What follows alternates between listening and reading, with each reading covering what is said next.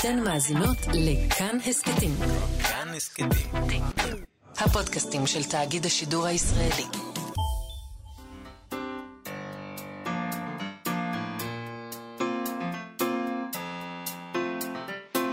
מה שכרוך. עם יובל אביבי ומאיה סלע.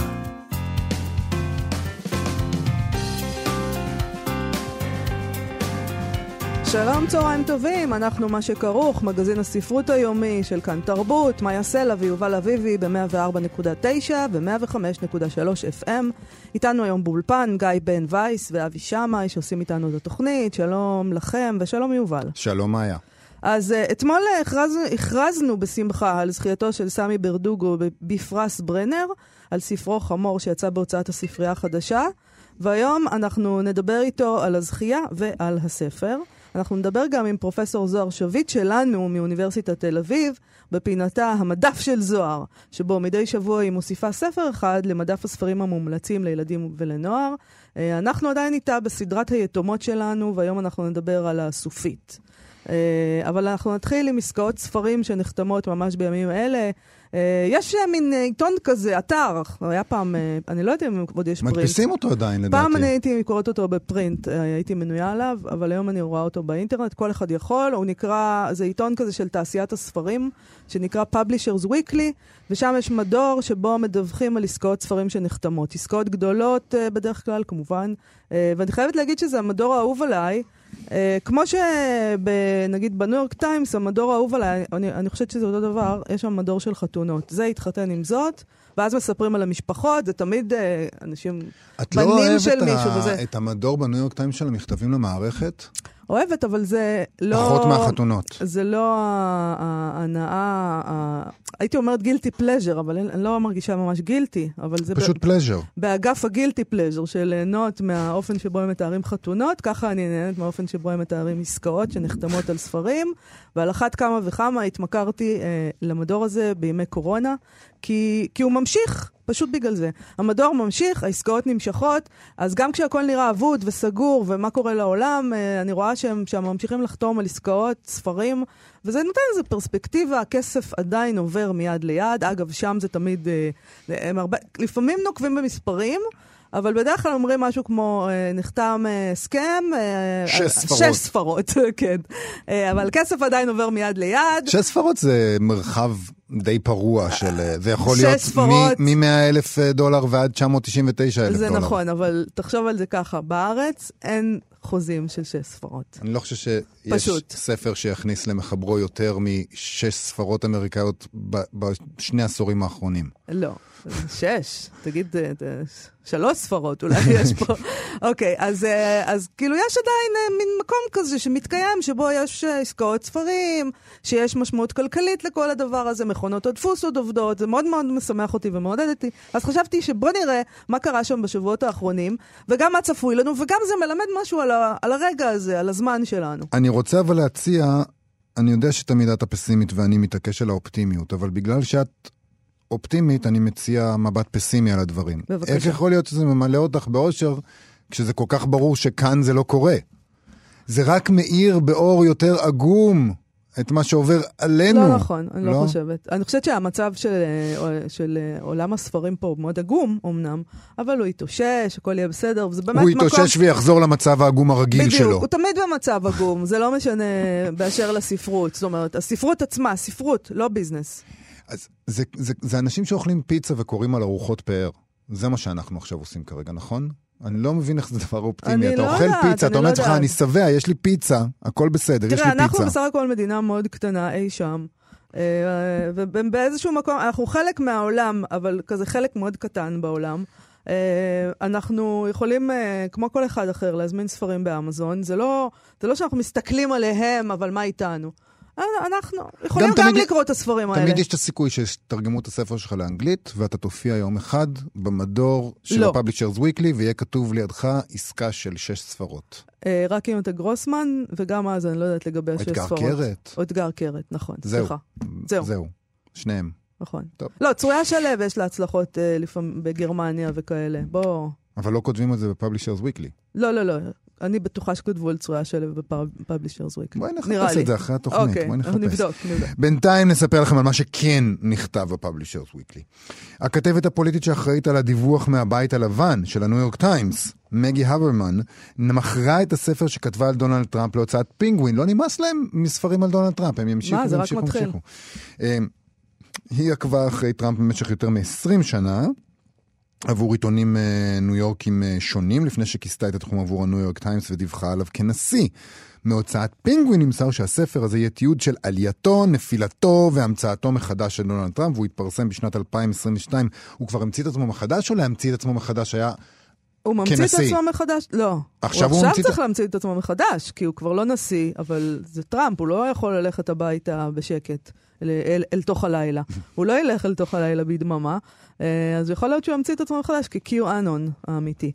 דיברנו לא מעט כאן על מבול הספרים באמת שנכתבו על טראמפ במהלך כהונתו, אז באמת זה לא ייעצר כאן בדבר הזה. האחיינית של הנשיא, גם עליה כבר דיברנו, מרי טראמפ, היא, היא כתבה ספר רב מחר, שנהיה רב מחר על, הנש, על הנשיא, הדוד שלה, אז עכשיו היא מכרה ספר חדש, שגם הוא יהיה על הנשיא טראמפ, אבל uh, טיפה יותר מזה, היא, היא הרי פסיכולוגית, ובספר החדש היא תבחן את הטראומה הלאומית של האמריקאים, טראומה שנעוצה בהיסטוריה שלהם, אבל הוא עצמה לטענתה בתקופת ממשל טראמפ, והמדיניות הלא מוסרית והמושחתת שלו, כלשונה.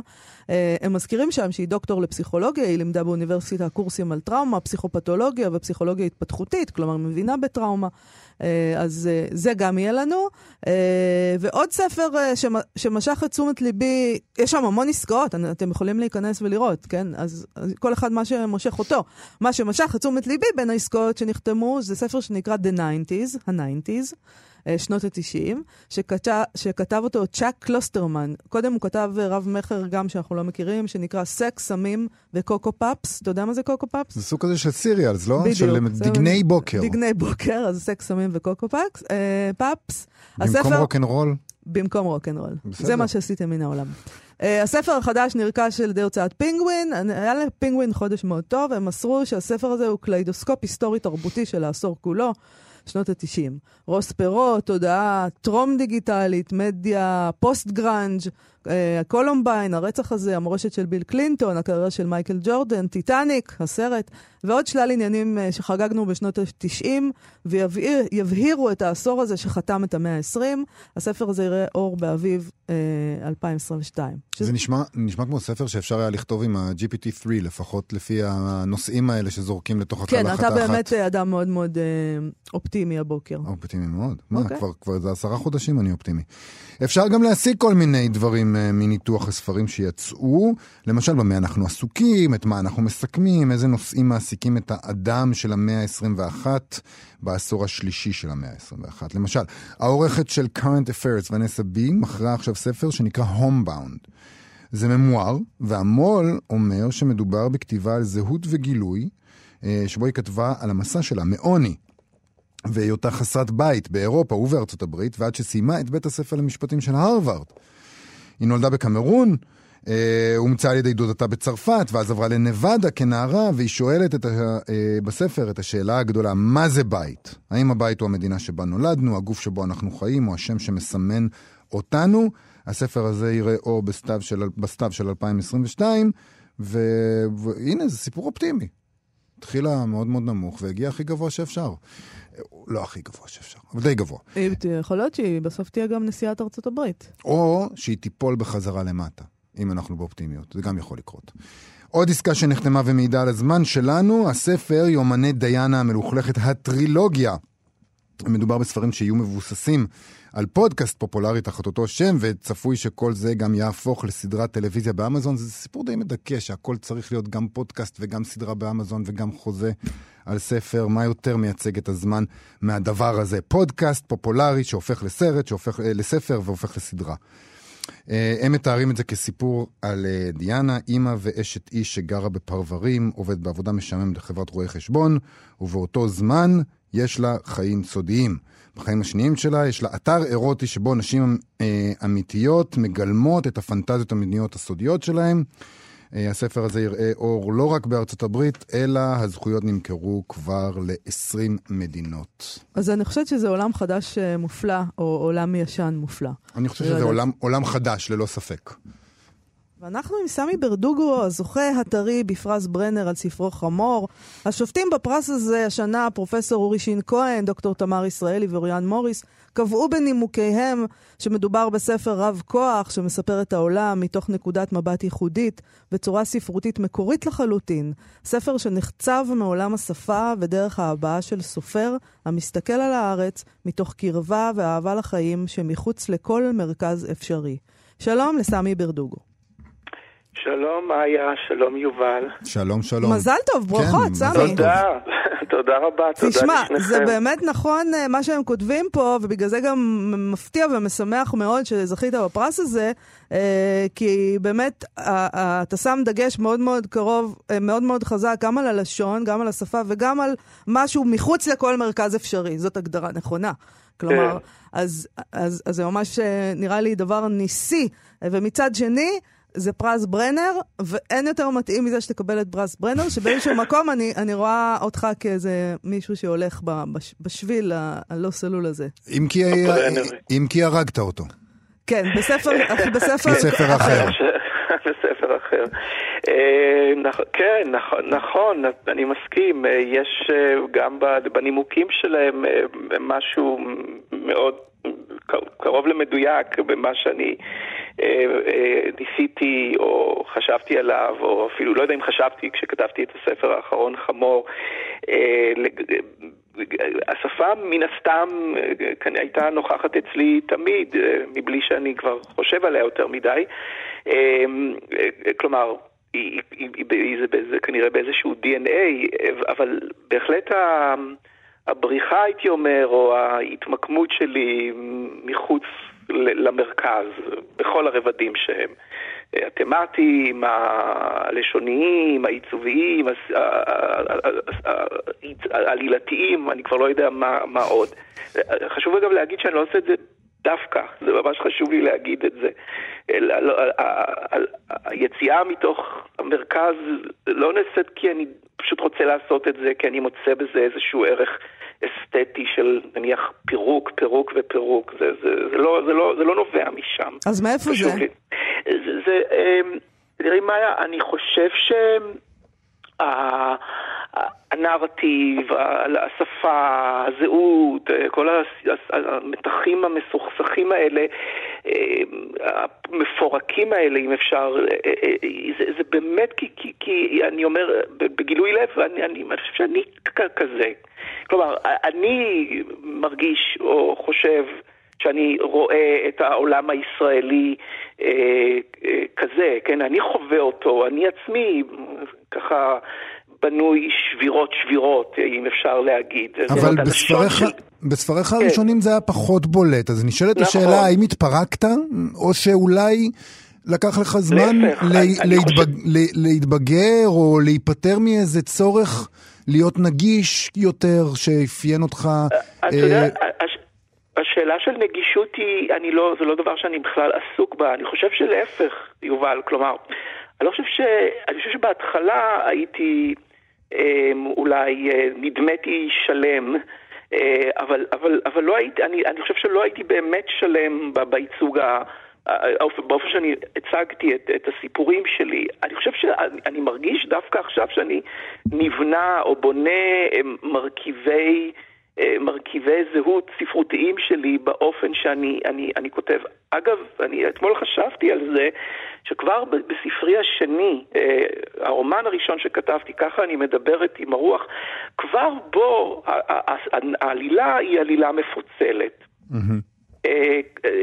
ולא התעכבו על זה יותר מדי, אבל כבר שם העלילה הייתה מפוצלת, היא נעה בין שני זמנים, בין שני צירים.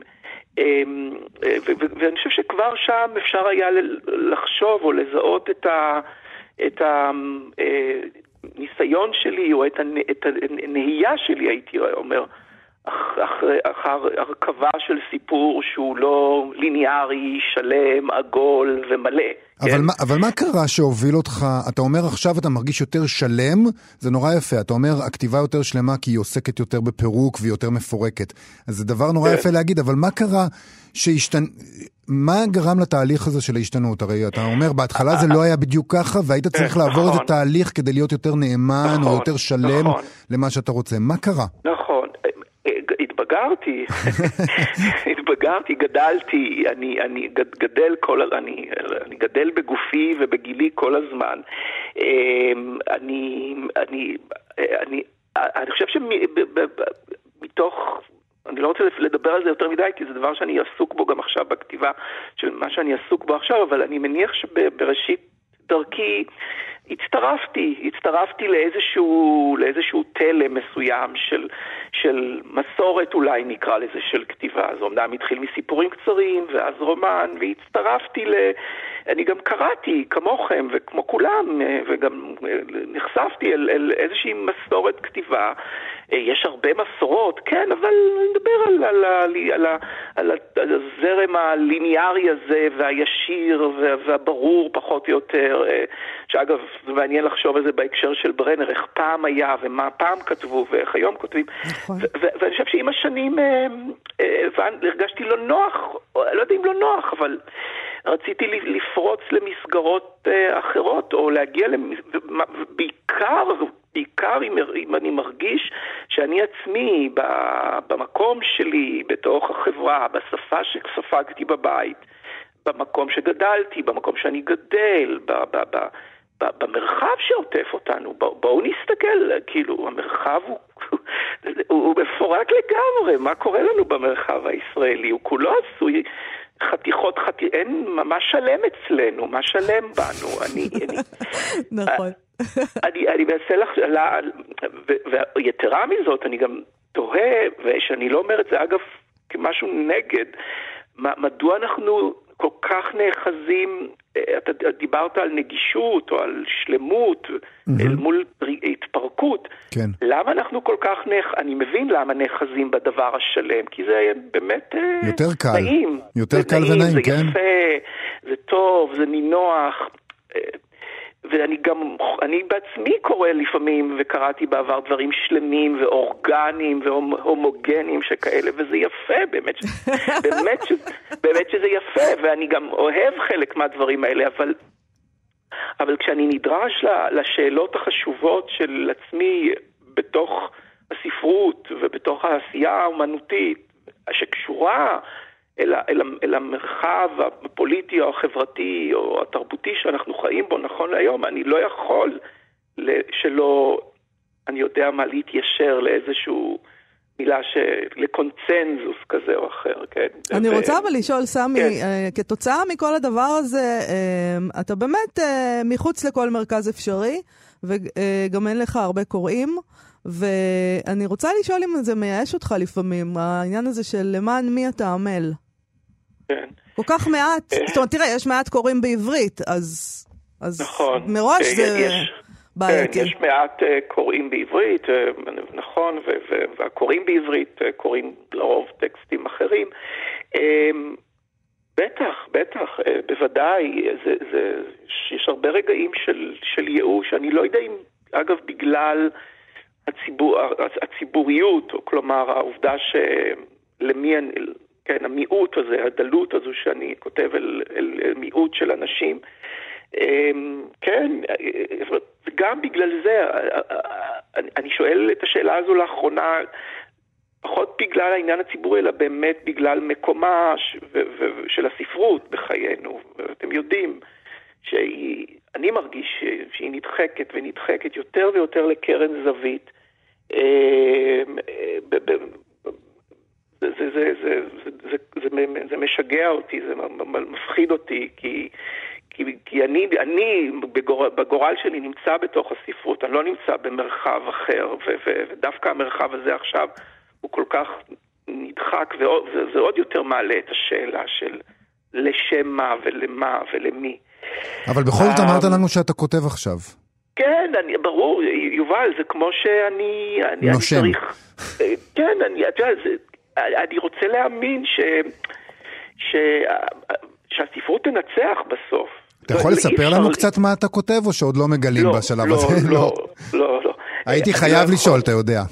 כן, כן, אני, אני חושב ש... אבל חשוב, אני, אני באמת רוצה להאמין, הרי אי אפשר יהיה לעצור את הספרות, תסכימו איתי, אנחנו לא נוכל לעצור, אי אפשר לעצור, לעצור אנשים מלכתוב. נכון. זו פעולה הבסיסית הקשה, אבל גם הבסיסית ביותר, לא יעצרו אותנו, לא יעצרו... אני יודע את זה, של אי אפשר יהיה, אנחנו במחשכים, בפינות, במחתרות, נשב ונכתוב, זה לא, זה לא ייגמר לעולם, זה לא ייפסק לעולם. ותבוא עת ויקירו, לא, לא מדבר עליי, אלא יקירו בכוחה של הכתיבה והספרות. אז, אז זה, זה אולי קצת מעודד אותי, המחשבה הזאת, ואני לא, אני לא אוותר לה, כרגע לכתיבה. ואפרופו ברנר, כן, הוא, הוא, לא שאני מעמיד את עצמי אל מול גדולתו, אבל דרך החיים שלו והסכסוכים שלו והלבטים שלו זה נובע גם מהמקום הזה, ותראו איזה יצירה ענפה הוא הוליד מתוכו. זה נכון, גם לו לא היה קל. לא, לא היה לא היה קל אז, לספרות העברית לא היה קל אז, זה לא שרק... לא, לא, בטח, בחיתולים של הספרות המודרנית זה עוד יותר קשה. והנה, דברים קרו והתרחשו כתוצאה מזה. אני רוצה להגיד לך, סמי, שיש העניין הזה עם פרס ברנר, או מעבר לאותו פרס מאוד מאוד חשוב, גם יש איזו מסורת כזאת ש... הזוכה בו נואם את נאום, ה... יש איזה נאום כזה של פרס ברנר, זה נאום מאוד חשוב גם. ואני חייבת לומר שאני מחכה בכיליון עיניים לנאום שלך, באמת? התחלת לעבוד עליו? תרם, אני, אני צריך לקבל עדכונים לגבי הטקס והפרס, זאת אומרת, מה, מה קורה? אני עדיין לא, לא עודכן, לא, לא, תרם, עדיין לא. אז אנחנו, אז אנחנו פשוט נמתין. אנחנו נמתין בסבלנות, סמי ברדוגו, תודה רבה לך וברכות חמות. תודה לשניכם. להתראות. ביי ביי. אנחנו עם פרופסור זוהר שביט מאוניברסיטת תל אביב. מדי שבוע היא מגיעה אלינו כדי לדבר איתנו על ספר ילדים ונוער נוסף שהיא מוסיפה למדף המומלץ שלה, וכאמור, אנחנו ביתומות, אנחנו מדברים על האסופית, כבר הרבה שבועות, הרבה, שבועיים, השלישי. לא, זה נראה הרבה יתומות. שלום פרופסור זוהר שביט. שלום, שלום, יהיו לנו עוד שניים, וזה גם מדגם. מה עם יתומים? בנים? אה, הוא מרגיש מקופח. אני מרגיש מקופח, בדיוק. בסדר. אני הסברתי לו, בשבוע שעבר נדמה לי זה, שהוא יכול להזדהות גם עם בנות, שהן גיבורות. אז יש לנו תומה שלישית, למרות שבמובנים מסוימים בעצם את אומרת שהיה צריך לדבר עליה לפני שדיברנו על פוליאנה. כן, אני מוכרחה להגיד שאחד הדברים שהדהימו אותי זה שקראתי את האסופית, היא כל כך השתירה לי את הדמות של פוליאנה, ואני באמת תוהה אם יש קשר. פוליאנה יצאה כמה שנים אחרי האסופית, האסופית היה אחרי צאתו לאור שלאגר לא נורמלי ומיד, אז יכול מאוד להיות שהפורטר הכירה את האסופית כהדמות הזאת היתומית, היתומה שכובשת את לב סביבתה, היא מאוד דומה לפוליאנה. היא יתומה בעלת מזג שוער, היא מפליגה בדמיונות, היא ישירה מאוד, היא ילדה, אחר כך נערה שלא מפסיקה לדבר, ויש לה אנרגיות שמעיפות את סביבתה. אז למה בעצם היא השלישית? למה אנחנו מדברות? היא השלישית כי... אם אנחנו, אם, אם מותר לנו להשתמש במדד היתמות, אנחנו עולים פה בסולם הדרגות. Okay. כי היתמות שלה יותר קשה. היא נאספת בטעות, אגב, מבית יתומים כדי לשמש ככוח עבודה, והיא לא נשלחת כמו פוליאנה לגדול בבית אדם ממשפחתה. במילים אחרות, אין לה בכלל משפחה שמחויבת לה. ובספר, בניגוד לסדרה של נטפליקס, שאנחנו, אני לא יכולה לא להתייחס אליה. כן. אנחנו לא שומעים הרבה על בית היתומים שנמצא באופן אירוני בעיר בשם הופטון, אבל אנחנו מבינים שזה לא היה תענוג לגדול פה, מה, ש... מה גם שהוא היה בעצם התחנה השלישית בחיים הקצרים שלה, כי אחרי שההורים שלה נפטרו ממחלת טיפוס, היא נשלחה למי שהיה מוכן לקבל אותה, וזה כלל משפחה מרובת ילדים, ושם הוטל עליה כמעט כל העול של טיפול בילדי המשפחה הרבים, היא בת עשר, אחת עשרה בערך. בספר אחר כך זה הופך ליתרון, מפני שבעזרת ניסיון החיים הזה, היא מצליחה להציל את אחותה של חברתה האהובה דיאנה, שחלתה בקרמת. אגב, בדקתי את שבן יהודה. מה זה קרמת? קרמת זו איזו מחלת ריאות מאוד קשה שגורמת לחנק. אוקיי. אז באמת בן יהודה קינה, קרא לה חנקת. חנקת. Okay. וילדים היו מתים מזה. היו כמה מחלות כאלה, כמו סטרלטינה, זה שהיו מחלות ילדים מאוד כן. משוקנות. אבל האופן שבו מטלטלים את הילדה המסכנה הזאת, בלי לשאול אותה כמובן בכלל, באמת מעיד כמה היה צורך באגודה לשמירת זכויות הילד ובאמנת זכויות הילד. אבל בסוף המאה ה-תשע עשרה ותחילת המאה ה-עשרים, אנחנו עדיין רחוקים מאוד מאמנת זכויות הילד, היא הומצאה על ידי עצרת האום רק ב-עשרים לנובמבר אלף תשע מאות שמונים ותשע. שזה גם די מדהים, שזה מאוחר. נכון, מאוחר מאוד. מאוד. מאוחר. כן. אגב, אז... זה אולי מסביר גם את השינוי שנעשה בספרי הילדים. כלומר, אני זוכרת שכשאני הייתי ילדה וקראתי את כל הדברים האלה, זה באמת כל הילדים בספרות היו יתומים ויתומות, והיום זה כבר לא נהוג שיש כל כך הרבה יתומים ויתומות. אולי פשוט מתנהגים לילדים יותר יפה. לא שולחים אותם. ללא ספק, דיברנו על זה כשדיברנו על בילבי, איך, איך לינגרן שינתה את ה, גם את החוקים ביחס לילדים, כן. והיום הם נחשבים לאנשים קטנים לזכו, בעלי זכויות. זכויות יתר אפילו לפעמים הייתי אומרת, כאימא, בכל אופן. לא איזה נקודת מבט, נקודת מבט של הילד או של ההורים. נכון. אז בואי, לפני שאנחנו נעסוק באן שירלי, בואו נדבר קצת על הסופרת. כן, שוב, יש לנו סיפור די טרגי של לוסי מוד מונגומרי, שהאסופית שראה ב-אלף תשע מאות שמונה היה הספר הראשון בסדרת הספרים שהיא פרסמה, והיה בו ממד אוטוביוגרפי חזק. אז החיים שלה לא נראים טוב, וזה מאוד עומד בניגוד לחיים הרומנטיים שהיא מתארת בספרים שלה, כאילו לאן מאן ואבלי היו שבעה המשכים, והיא מתארת בהם איך הילדה הזאת מתפתחת וגדלה למישהי שהחיים שלה מלאי רומנטיקה ומאוד מאושרים. אצלה זה היה אחרת. לא קצת, אלא די הרבה. Mm-hmm. היא קודם כל התייתמה בגיל מאוד צעיר. אבא שלה פשוט נטש אותה, והוא העביר אותה לטיפולם של סבא וסבתה מצד אימה, והם היו פרוטסטנטים נוקשים וטיפלו בנכדתם יותר מתחושת חובה מאשר מתוך אהבה. מאוד דומה שוב לדודה פולי, וילדותה עברה עליה בבדידות רבה, ואז כשאבא שלה נזכר בה, והביא אותה למשפחה החדשה שהוא... יקים. יקים, בדיוק. כן. אז היא הייתה צריכה... בדיוק, אז היא הייתה צריכה להתמודד עם אמא חורגת. כמו בסיפורים. כן, וכנראה היה מאוד קשה. היא למדה ספרות והתחילה בכתיבה בגיל צעיר. ושוב, הסיפור על כתב יד שנדחה, אצלה חמישה מולים דחו את הספר הזה, בטח אחר כך אכלו את הכובע ואת הלב. כן. אבל אחרי שכתב היד... קצת שכב במגירה, היא בכל זאת שלחה אותו לאיזה מול מבוסטון. הוא הוציא לאור את הספר ב-אלף תשע מאות ושמונה, והספר מיד זכה לביקורות נלהבות ולמספר עצום של מהדורות, משהו שלא יאמן. תוך שישה חודשים הודפסו שלושים ושבע מהדורות, וכעבור כמה שנים הוא כבר היה ספר פופולרי ברוב ארצות העולם, אבל המול שלה לא הכיר לה טובה על ההצלחה האדירה הזאת, והיא הייתה איתו בסכסוכים ומשפטים כמעט כל חייה. ועד שהסכסוך המשפטי הזה, רק לקראת סוף חייה, היה איזה פסק דין לגבי הזכויות של הספר הזה. היא אחר כך פרסמה, כאמור, שבעה, בסך הכל היו שבעה ספרים שעסקו בקורותיה של אן שירלי, ובנוסף לזה היא כתבה המון, היא ממש הייתה מכונת כתיבה.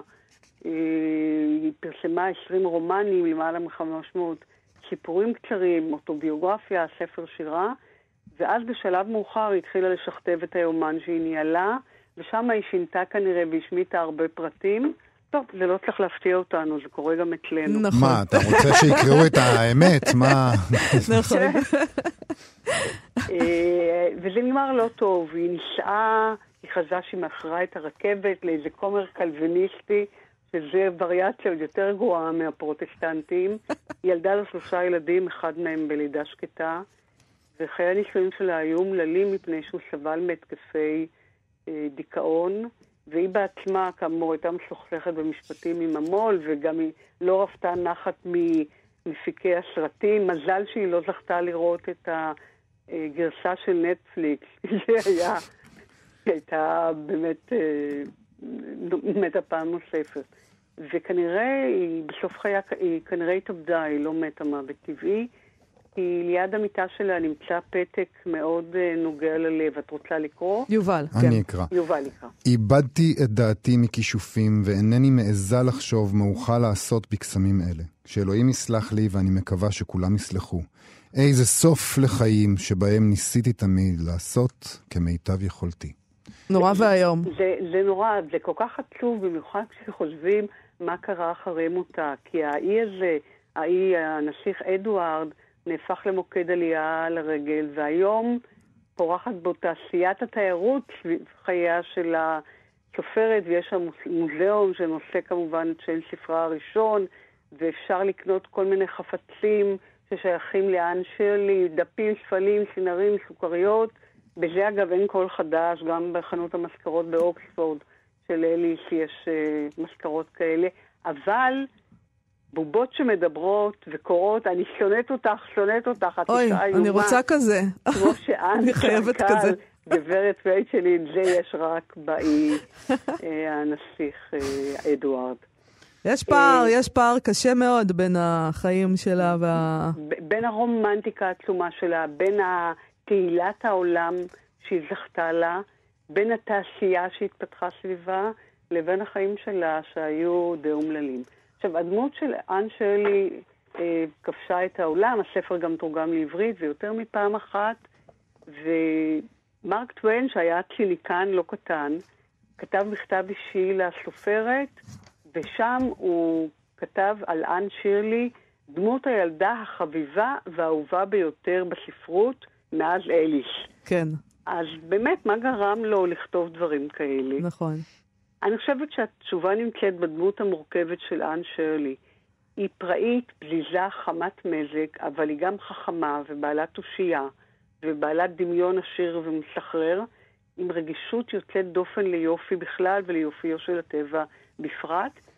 וגם אני חושבת שיש משהו מאוד כובש בהיותה self-made girl. היא מתחילה מאפס, היא באה מבית יתומים שכל מה שצפוי לה זה להיות משרתת באיזה בית אחר, והיא מצליחה לבנות את עצמה. אנחנו נראה שלא, היא לא מממשת בסוף את כל הפוטנציאל, כי היא פשוט אדם טוב לב בצורה בלתי רגילה. אז כידוע, אן שירלי מגיעה בטעות לבית של האח ואחות מבוגרים, מרילה ומתיו קאטפרס, והם לא מסתירים את אכזבתם, ואז היא צועקת, מאיה, את מוכנה לקרוא את הצעקה? אינכם רוצים בי, איש מעולם לא רוצה בי. אז הצעקה הזאת היא באמת מחמירת לב, והיא מלווה את הדמות שלה. אן שירלי היא ילדה מאוד אופטימית, עם גישה מאוד חיובית לחיים, אבל כל החיים שלה, בספר כמובן, רודף אותה החשש שלא ירצו אותה ויחזירו אותה לבית היתומים. עכשיו, היא למרות כל הקשיים שהיא נתקלת בהם, ולמרות האופי המאוד צוער שלה, והפה הגדול שלה, היא מתחבבת גם על האח והאחות, וגם על שאר אנשי אבנלי. אני חושבת שהיא בגלל האופטימיות חסרת התקנה שלה. זה לא כמו פוליאנה שמוצאת טוב בכל דבר, אלא האופטימית חסרת התקנה שחרף ילדותה הקשה, היא עדיין מקווה לטוב, היא תמיד מנסה לגלות את הפיוט שבכל שגרה. והמשפט השגור שלה הוא, נכון שזה נפלא. זה דבר נהדר, זאת אומרת, כל מה שהיא רואה, היא מוצאת בו איזשהו דבר נפלא, והדרך שלה למצוא דבר נפלא בכל דבר שהיא נתקלת בו, זה באמצעות הדמיון העשיר. כי היא מוצאת נסיכות ונסיכים ועולם רומנטי עתיר באהבות ובפונטזיה, גם בעת ש... שעל הדרך או באגם שהיא לאורכו הולכת. עכשיו, בשנים הראשונות שלה היא כל הזמן מסתבכת. הספר הזה מתקדם בהסתבכות זו של אחת אחרי השנייה. כל פעם יש לה, היא מסתבכת עם השכנים, והיא מסתבכת עם המורה, ואחת ההסתבכויות הכי משעשעות שלה, זה הפרק שבו בלי שמתכוונת לכך, היא גורמת לחברה שלה להשתכר, כי היא טעתה ומזכה לה ליקר במקום איזה מיץ' פטל. לא סתם הסתבכויות, הסתבכויות שיש להן משמעות מסוימת. בהחלט, כי למשל, אחרי שזה קורה עם דיאנה, אז אמא של דיאנה לא מסכימה שהם ייפגשו יותר, כי אתם יודעים, להשתכר בחברה הקלווניסטית הזאת, זה העבירה הכי גדולה נגד המוסר. אבל גם מה שמעניין הוא, שהיא אאוטסיידרית, היא אדם מבחוץ, וכל אחת מההשתבחויות האלה היא קוראת תגר על מוסכמה חברתית מקוממת אחרת. בעיקר על, ה... על היחסים בין ילדים ומבוגרים. כשהשכנה הרחלנית נכנסת לראות אותה פעם ראשונה, והיא אומרת כמה היא מכוערת, ולשאר ג'ינג'י נורא יש לה, היא מגיבה מאוד קשה, והיא אומרת לה, איזה זכות יש לך לדבר עליי ככה, ואיך את יכולה, גם את שמנה, ו- ו- ויש לך אף שתוקעת אותו בכל עניין, אז זה דברים שלא יעלה על הדעת שילדים יאמרו. אבל... אולי לקראת סיום, נדבר טיפה על הסדרה בנטפליקס? בסדר גמור, אז תראו, אני... מתוך תחושת מחויבות עמוקה, כן, הוא דודה פולי, החלטתי לצפות בסדרה הזאת. קודם כל, כי ידעתי שהמונגומרי לא אהבה את העיבודים הקולנועיים שעשו לספרים שלה, אבל אני חושבת שהעיבודים של ספריה גרמו לה תמיד לעוגמת נפש, אבל אני חושבת שלמרבה המזל, שהיא לא יכלה לצפות בסדרה של נטפליקס, כי הספרים, הסרטים האחרים הלכו לכיוון קצת יותר רומנטי. פה הפכו את הספר היפה והרגיש הזה למלודרמה צעקנית והיסטרית. פשוט הכל שם, אתם מבינים, לקחו את הדמות שלה, שהיא כבר בעצמה דמות די קיצונית, ונתנו לה עוד איזה שתיים שלוש דרגות של היסטריה. בנוסף הוסיפו כל מיני עניינים שבכלל לא... מופיעים בספר, וכביכול אמורים לייצר איזה סוג של מתח. אז ההמלצה שלי היא ממש לוותר על הסדרה, אבל לאמץ מאוד בחוב את הספרים, בעיקר להניח על המדף את הראשון שביניהם, במהדורה המחודשת שראתה אור בהוצאת כתר, בשנת אלפיים ואחת עשרה, בתרגום של טלי נתיב אירוני. האסופית, זוהר שביט, מאוניברסיטת תל אביב, תודה רבה לך, נתראה, נשתמע בשבוע הבא. כל טוב. להתראות. פינה מעורבת, זרקור על כתב עת וקצת גנזים, משהו משניהם, אנחנו חוזרים ליהושע קנז, בזכות הגיליון החדש, ה-שישה עשר במספר של כתב העת האינטרנטי אודות, יש שם כל מיני דברים, לא רק, לא רק את מה שנדבר עליו עכשיו, אבל בין השאר יש שם גם את מחווה ליהושע קנז, שנפטר לפני כמה שבועות. לאוסף המחוות שיש שם, תרם גם הסופר חיים באר אנקדוטה, מתוך תכתובת בין השניים. אז מתברר שחיים באר התראיין ברדיו ודיבר על כך שהוא נוהג ללמד את הסיפור מומנט מוזיקלי, סיפור ידוע של קנז, הוא ציטט ממנו את הפסקה הבאה. בדרכנו הביתה ביקשתי את הוריי לחדש סוף סוף את שיעורי הנגינה. שנים אחדות קודם לכן נפסקו השיעורים שלא מרצוני. לא שכחתי את ריחו של הקולופוניום. היה בו מזכר הפרדה, מזכר הפרדה, סליחה, ומתקוות ההתחלה, ריח מצמרר וריח משחרר. ריח שרף העץ שהופק ממנו. הוא היה מסיע, מסיע דמיוני למרחקים גדולים ומעורר את ליבי להרפתקות. משיכת קשר כמו נטלה ממנו משהו שהעבירה את המיתרים, והמיתרים העבירו את הצליל אל סודו של הכינור כולו, אל נפשו. בלכתנו הביתה זכרתי פתאום את ריח הקולופוניום, ונתקפתי געגועים עזים אליו ואל הניכור שלקחו ממני מטעמים רפואיים. אז לאחר ההיריון, חיים באר קיבל את המייל הבא מיהושע קנז. הריון. הריון. לא ההיריון. לא ההיריון, ריון. אוקיי. בסדר, זה עניינים כאלה. כל אחד חושב שיש לו עולם פנימי, וזה יוצא ככה. מעניין מה פרויד היה אומר. אי אפשר לדעת. לאחר הריון הוא קיבל מייל מקנז. חיים היקר, התרגשתי כמובן לשם הדבריך הטובים שאמרת על הסיפור שלי ומקריאת הקטע מתוכו. סיפרת לי כשנפגשנו בעמובד שאתה מלמד את הסיפור הזה, לכן ראיתי להעיר לך על שגיאה שנפלה בקריאתך. הדברים אמורים במשפט שסיימת בו, אל סודו של הכינור כולו, אל נפשו. המילה נפשו נראתה לך כשגיעת דפוס, וקראת אל נפשנו, ולא היא, כי לכינור יש נפש, והיא אביזר חומרי לגמרי, מין עמוד קטן בבטנו של הכלי, ותפקידו לתת מבפנים תמיכה לגשר שהמיתרים מתוחים עליו כדי לאזן את הלחץ שעל פני הכלי. זה השם שקוראים לעמודון הזה בכל הלשונות, וזה קשור באמונה, תפלה אולי, שהאביזר הזה והתקנתו הנכונה, משפיעים על יפי הצליל של הכינור, והנה זה סודו של הכינור. אין רואים את הנפש הזאת, אלא אם כן מציצים פנימה אל תיבת התהודה ומתאים את הכלי לזווית מסוימת, ואז אפשר להבחין בצלליתה.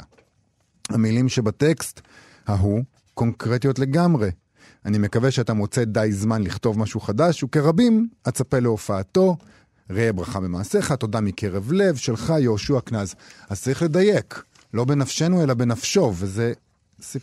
איזה סיפור מקסים. כן, אנחנו לא כל כך מדייקים בדרך כלל, אבל בסדר. לא, אבל צריך לדייק. לא, אנחנו לא מדייקים. נכון. טוב, אז אנחנו נסיים עם זה? כן. אוקיי, יש לנו עוד המון דברים בשבילכם, אבל הם יהיו מחר והם יהיו מחרתיים, וחיים שלמים עוד לפנינו. תודה רבה לאבי שמאי וגיא בן וייס שעשו איתנו את התוכנית הזאת. אתם מוזמנים ומוזמנות לעמוד הפייסבוק שלנו ולעמוד הפייסבוק של כאן תרבות. אנחנו מעלים שם המון תכנים מעניינים. להתראות. להתראות.